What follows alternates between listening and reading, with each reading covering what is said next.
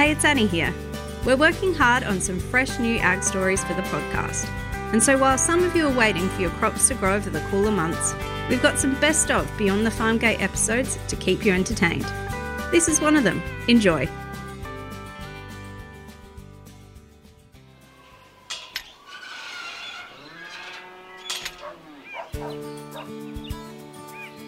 Beyond the Farm Gate, a show where we shine a light on great Australian stories in agriculture. On the show, you'll hear from farmers who've survived challenges like fire, flood, and drought, farmers who run innovative and unique agribusinesses, and farmers who are balancing work and family in rural Australia.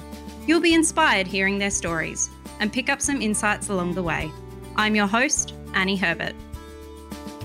Today I'm chatting with Andy White, Andy is the director of Whitestock Ag, and together with her husband Hayden, has recently bought 640 acres of mixed cropping and cattle country in Tocumwal, New South Wales. Andy and Hayden's journey to farm ownership wasn't an easy or traditional one, and in this episode, you'll hear how they started building their deposit through share farming, changed their mindset to find investors, and beat a large corporate to secure their slice of rural Australia. Let's jump in. Well, welcome, Andy, and thanks for coming on Beyond the Farm Gate to chat to us. No worries. Thanks for having me, Annie. So, tell me, how did your connection to agriculture begin? Well, myself and my husband Hayden both grew up on farms and we have a strong connection to the land. Hayden did an agricultural degree at Melbourne Uni, and so that's where we met. And then we moved up to the farm at Tocumwal. Hayden's been working and managing on the farm up here for the last 15 years. So we're pretty ingrained in the agricultural industry. We love it. So that farm that you've been on for over the past decade, tell us a little bit more about that. Um, it's a large broadacre cropping and sheep and cattle farm. Hayden started out as just a, a farmhand working on the farm and then worked his way up to being manager. So we've raised all of our kids here on the farm and then we bought our own farm about three years ago. We saved up enough money to go out and buy our own farm. So now we're proper farmers. Love it. So, with that, it's great to have that experience on someone else's farm. But why was it so important to the both of you to own your own farm? To continue the legacy for our kids, I guess. That's been the dream ever since we were kids to own our own farm and to be able to make those management decisions ourselves. And like it's all good working for someone else. And we've had a great time. We've got a fantastic boss, but it's being able to have that independence and the autonomy to make our own decisions, be they good or bad, but to do it our way and have our own control over our own destiny, I guess. It's a great investment and it's a great lifestyle having a farm and being able to just make our own little niche in the world. that makes sense. Absolutely. And everyone starts somewhere. So while it's really exciting that you're now going to be taking on your own farm, what have you learnt in the time that you've been managing someone else's property? I've definitely learnt what works and what doesn't work, and diversification is key. Having crops and livestock and different types of crops, and dry land and irrigated, and all the different pros and cons of having those different, you know, your fingers in different pies as such farming is a big gamble and you've got to take risks. But if you don't take risks, there's no rewards. So, yeah, no, we've learned a hell of a lot throughout our time. And I mean, Hayden's just got a wealth of knowledge in agriculture now, and he's passing that on to our kids. And, and it's amazing just what they know just from picking up and, and following him around and knowing knowledge from him like he learnt from his dad. Just being out and experiencing it is so important. So, and I understand you have four boys, so I bet they're out and about on the farm all the time. Yes, they absolutely are. They love it. At least two of them want to be farmers. Pretty good, 50%. Yep, yep, yep, yep. They are just so keen. They love it. We've got this little potty calf at the moment that we're kind of bottle feeding, supplementary bottle feeding out with mum in the paddock and stuff like that. And they're out there in the thick of it and they're always out there helping us, you know, do whatever needs to be done with fencing and picking up sticks and whatever needs to be done. So great childhood, but oh, great labour for you guys too. fantastic childhood. I can't imagine raising kids any other way. You know, they've just got such a wholesome upbringing. Then we've got pigs and chooks and dogs and potty calves and you know, you name it. amongst it. So motorbikes and yabbying and whatever else they can do. You know, it's the childhood that I think as kids we took for granted because there's not that many family farms around anymore. There's not that many kids that are growing up with this kind of lifestyle. So, in order to provide that for them, it was so important for us to have our own and to be able to pass that on so that they know they can do it in the future with their kids. So, before we jump into how you realized your farm ownership dreams, I wanted to go back a bit and understand that your journey to owning your own farm perhaps started with share farming. Yes, it absolutely did. We had a bit of a side hustle from our day jobs. We actually share farmed with a neighbour and we started out in 2017 was our first crop that we did with him.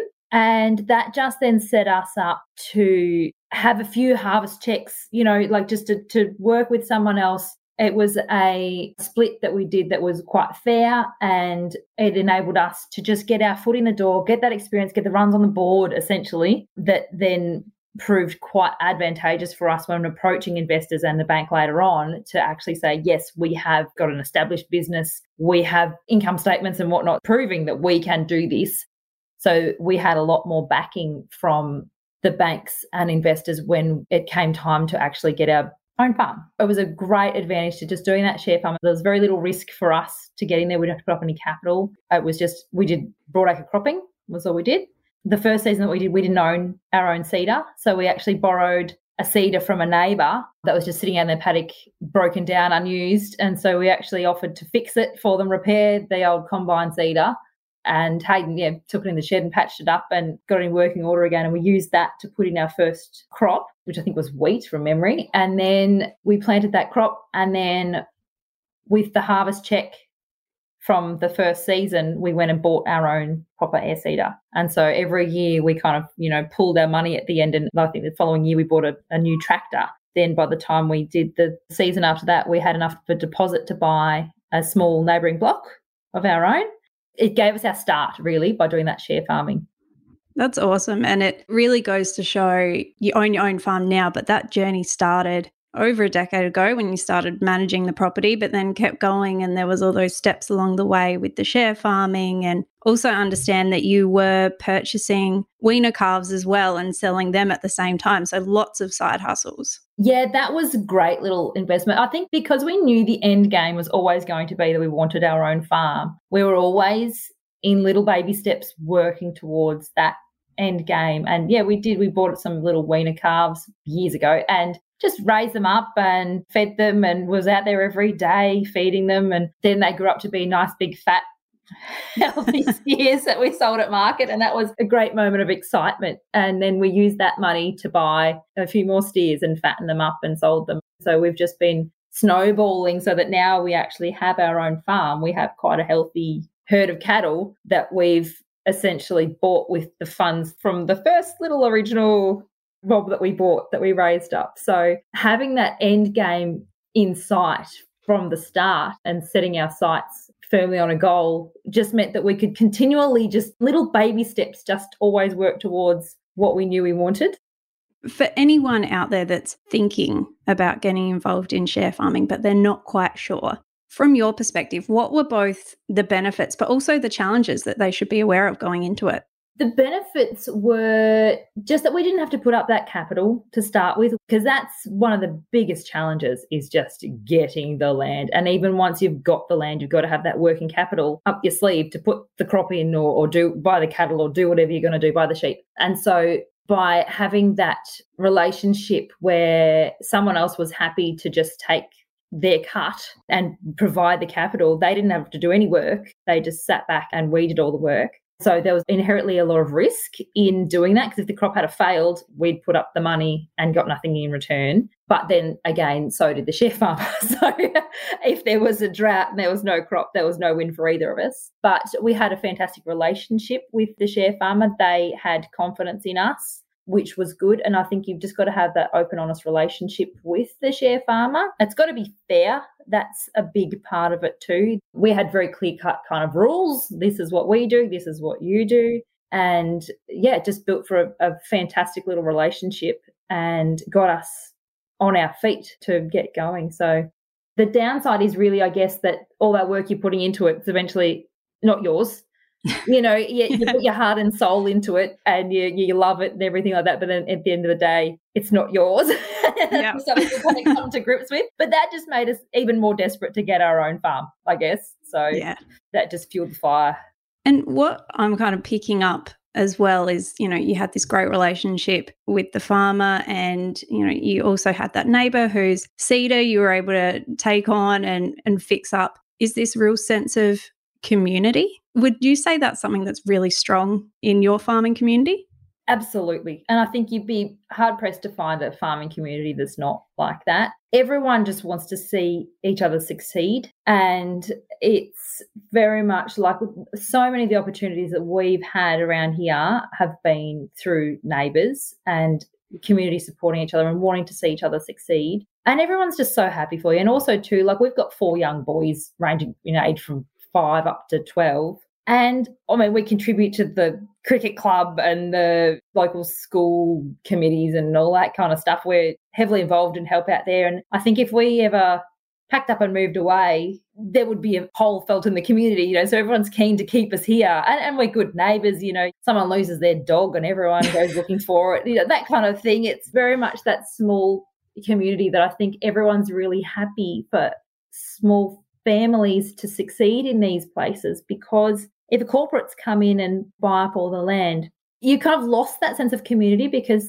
people come in and manage it. They're not from around here. They don't stay. They don't help stay to put out a fire if there's a you know a head of fire gets away or whatever. They're not contributing to the local schools or sports clubs or whatever. So the more little farming families that can succeed, the better the rural communities do in the area. So I think everyone is aware of that and everyone's really happy to see each other succeed. So that's awesome. And I think that's a really great segue into actually how it came about that you now own your own farm. So tell us what happened? How did the opportunity come up to own what is now your farm?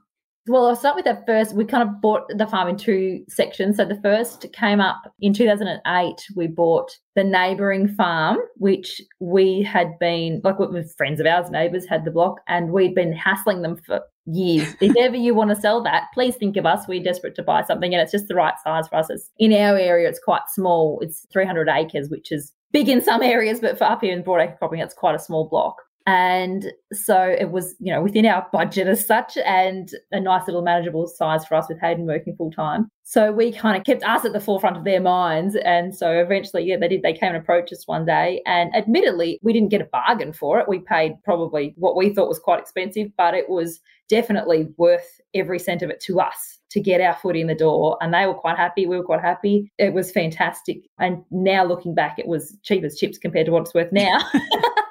and so just getting our foot in the door by being able to have that relationship with them set us up to get that first block. And then we got three harvests off that property that then enabled us to get our foot in the door for the next block. So that's a whole other story. So that 300 acres is surrounded on three sides by one of the titles on the property that Hayden has been managing forever.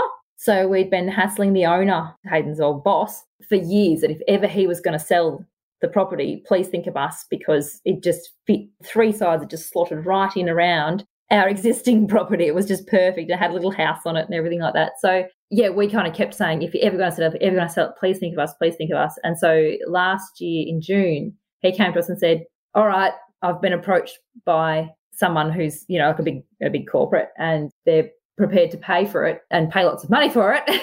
and uh, we were like, yay, let's go. And went to the bank and they, of course, said, not a chance. Like, don't even think about it. There's like, no, flatly. So we kind of went, oh my God, we just couldn't have saved up enough of a deposit to meet that demand. So we then went and approached Cultivate Farms and spoke to Sam Marwood, and he basically said, "Yes, come on board. We can help you out." And that doesn't sound like Sam at all. oh my goodness, Sam was just our knight in shining armor. Yeah, it was just what we did because we were like, "What are we going to do? Like, if we can't buy this, we're never going to be able to buy anything." It meant that really, what's the point of having this little block, like a shag out on a rock kind of thing? Like, and once that block's gone, if the corporates get it, that's kind of it. It's yeah. not going to come up again anytime soon. Yeah. This is your chance. Exactly. And we were just like, if we can't afford this, we're not going to be able to afford anything. How can we ever possibly do this? And, and we actually very seriously considered putting all of our worldly goods in a shipping container and going for a big lap around Australia with the kids that was definitely very much an option at the time. I've spoken to the school teachers and everything about, you know, wow. need a backup plan. Yeah, we did. We were very because we were like, well, what's the point? We might as well just mm. bag up and we're never going to be able to do this. But then we did the Cultivate Farms program and that ran from November through till February, March. That basically just set us up with all the tools to know that we could do it. it. Basically, gave us the confidence to be able to say, righto, how are we going to get this farm? We want a farm. That is what we want. That's our end game. Let's just go hard or go home. And so we got ourselves a new bank manager. We got ourselves a new accountant. We got ourselves a pitch to say, this is what we want to do. This is how we're going to do it. This is how amazing we are. Like, I'm a bookkeeper. So I had the skills on the financial side to be able to put things together. Hayden's got an amazing amount of farm management experience, like managing and actually on the tools on the ground kind of thing. And he's got an ag degree as well. And so we were like, we are a kick ass combination. Like Packaged we are. There is no reason why people shouldn't back us. Like we are every bit as good as and as capable of doing this as anyone else is. Like let's go. so, but it, we didn't have that confidence before we'd been speaking with Sam and Adam and they'd kind of told us, yes, you can. We did not think we could. So Sam and Adam gave us the tools to be able to have confidence in ourselves that we had what someone else wanted, not the other way around. We were in the mindset where we wanted money because we didn't quite have enough. And so we were trying to sell ourselves like we wanted someone's money, but we should have been selling ourselves like we've got something you want. We are investable. We are a great opportunity for you. And as soon as we changed that mindset, we put together our pitch to say, this is the farm that we want. This is how we can do it. We are amazing. And I was just showing family the pitch and kind of saying, this is what we're going to do. This is our plan. This is the farm we want to buy. And they basically said, oh, well, we've just come into some money. We'll back you. One thing that Adam kind of said to me that stuck with me was he said, if you ask people for money, they'll give you advice. If you ask people for advice, they'll give you money. Prime example. Yeah, totally.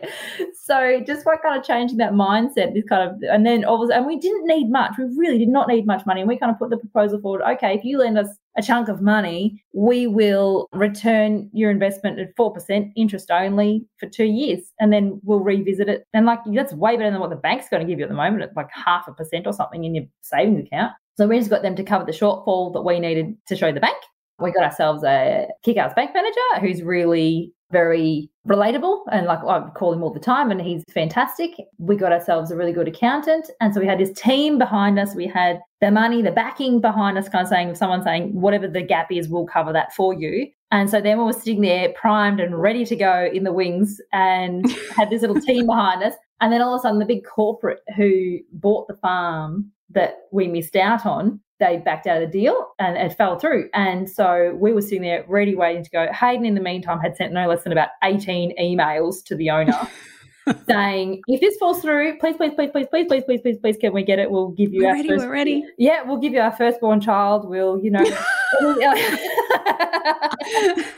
and so on the point of desperation, but really showing that we were here. Like, you know, if anything fell through, please think of us. And then, of course, it did. And we just jumped straight in and said, yep, boom, let's go. We've got everything lined up. Let's do it. Here you go. And it was all settled within like 60 days. Meant to be. Yeah. And so it's quite amazing that throughout it all, like we had some really rough times, some really mm. low patches where we did not think that this was going to end up like this. But the way the universe works, kind of all that crap had to happen in order for us to get where we are now. Like if that corporate hadn't have come in and bought it, it wouldn't have been for sale. He was never going to sell it, kind of thing. Well, he wasn't interested in selling it. The message there was that just because something has happened that isn't particularly favorable, it doesn't mean it's not meant to happen. Mm. Kind of everything happens for a reason. And we had to have gone through that. It had to have sold for it to actually be for sale for us to buy it. Having that low point really gave us a kick in the pants to get moving and really, okay, what are we doing with our lives? How are we going to go forward? How can we make this happen? And that's a really good point and something that I wanted to dig a little deeper into because I'm sure there are plenty of other people out there in maybe not the same, but similar situations in that they're not quite there yet and they're not quite able to own their own farm, but they so desperately want it. With the Cultivate Farms program, what does that actually entail? So it was a weekly Zoom meeting.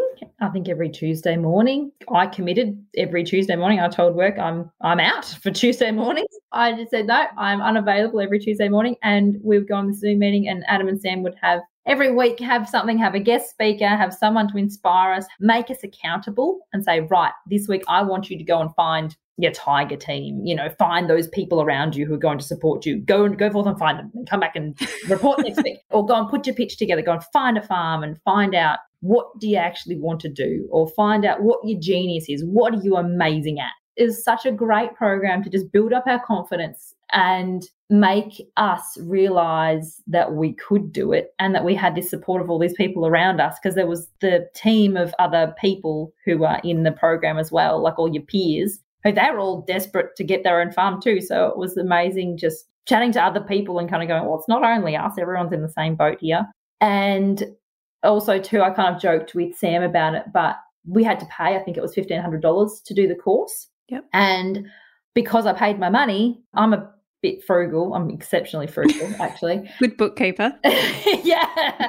And I don't part with my money easily. And I kind of went like, because in the middle of all of this was basically like, this farm's not for sale. This is like, what are we doing? We were ready to give up it many times. But I went, no, I paid my damn money. I'm going to follow this through. I'm not giving up now. What a waste of money. So I stuck with it. And I'm so glad I did because I think if it had been even like a free program, you know, I'd be like, oh, whatever, I'm done, you know, walk away. Yeah, I won't log in next week, whatever. Yeah, totally. But I was like, no, damn it, I've paid my money. I'm here. I'll get my full three months of the course worth out of it. And I did. And we stuck in there right to the end. And it was, it just, everything happened because of that. And it just kind of meant that we didn't give up and, and we were held accountable because there's nothing worse than when you are given set homework, I guess, and then you come back and you have to kind of hang your head and say, oh, I didn't do it. Very true. And so it made us go and find out what our genius was, put together different bits and pieces, find the right people. It gave us that push that we needed. That's great. And I think from the outside looking in, someone could say, oh, you know, but this fell into place and just so happened that those corporates came along. But really, this has been a huge journey for you guys. And it is purely down to hard work and dedication and having that end goal firmly in sight and keeping and sticking to that. Absolutely. Yep. And I think backing each other too, because Hayden and I, we're a pretty tight knit unit and we definitely backed each other at different times. Like there was times when Hayden would be all down in the dumps because it's like, oh, I'm never going to get like you know I've been wanted to have my own farm forever. Ever since I've known him, he's always just wanted to own his own farm, and so he would have different moments where I'd buoy him, and then there would be other moments where I'd be like, oh, you know, what's the point? This is such hard work, and is this what I want or whatever? And it's like, yes, that is what I bloody well want. This is like, let's do it. This is great. Let's just go for it. It's definitely been a massive journey, but geez, it feels good having that and like we kind of drive past the farm all the time and kind of let's buy this place. This place is cool. Oh, we already have. it's yours. Like now you've got your little slice of Australia. How awesome. Yep, absolutely. As Hayden's dad often says, God's not making any more. So it's very true. Got to get it while you can. Absolutely. Take an opportunity when you can, I think is the key. And it's been hard work. Like it's been exceptionally hard work. And even like yesterday, all six of us, like the kids and I and Hayden, were up there laying pavers down and stuff like that. It's hard work. We're all in there working very, very hard. It's not like we've just bought a farm and we're just swanning around now. It's you know.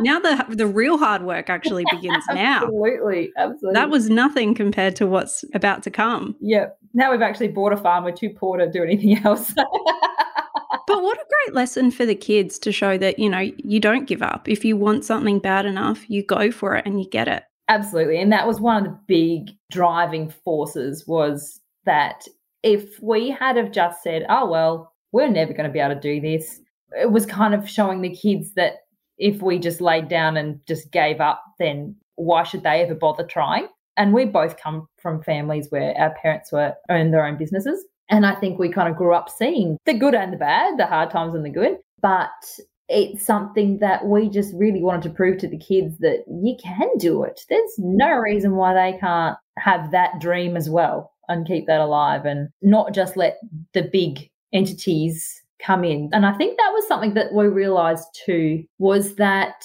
all these big entities who come in and buy massive tracts of land and stuff like that, they're not using their own money anyway. They've all got investors behind them. They've all got shareholders who they're reporting so to. why can't you investor? Exactly. We were like, what makes us any different?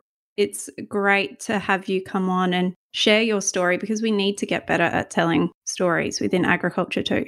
For sure. Because farmers are so typically like you would never get in a million years get Hayden here sitting here talking about this.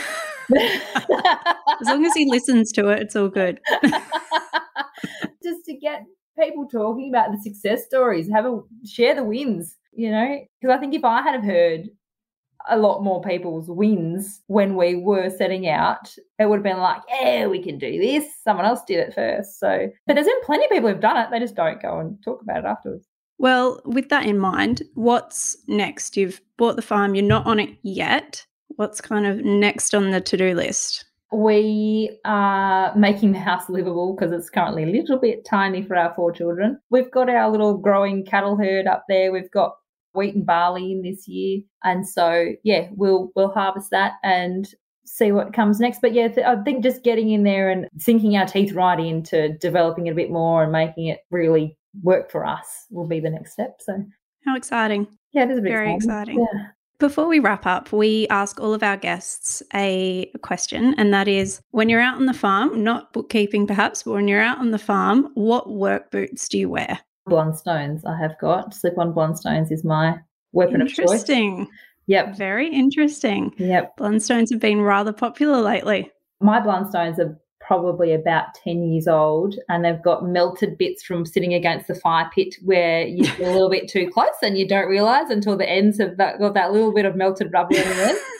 And the other day, I actually bogged Hayden's ute, which is a bit traumatic. And I got out in a flurry and just stepped straight into like two feet of water, angry at myself for having got the ute bogged. So my good old Blundstones filled up to the brim of water. But no, put them in front of the fire with a bit of like beeswax, you know, the polish you polish on front of them, and Oh. good as gold, just like new. Love it. Well, thank you so much for chatting to me today, Andy. It's been really great to hear your story, and I really think that it's going to inspire a lot of other people to keep going if they're just starting out on their journey as well. Oh, well, I hope so. And like, I mean, we've come from come from having had kind of nothing as such ourselves to like just building it all with hard work and saving and not being idiots with our money and, and stuff like that. So, and having that end goal in sight has been a real, just that driver, the push. So it made it happen. Well done. Thanks for listening. This podcast is produced by Rural Bank. Rural Bank supports the agribusiness community by providing financial services, knowledge, and leadership for Australian farmers to grow. If you'd like more information about the topics we discussed today, as well as links and other resources, we've added those to the show notes for this episode. You can find them by tapping or swiping over the cover art in your podcast player now. And while you're there, please leave us a five star review. It really helps other people find the show. I'm Annie Herbert, and I'll chat to you next time.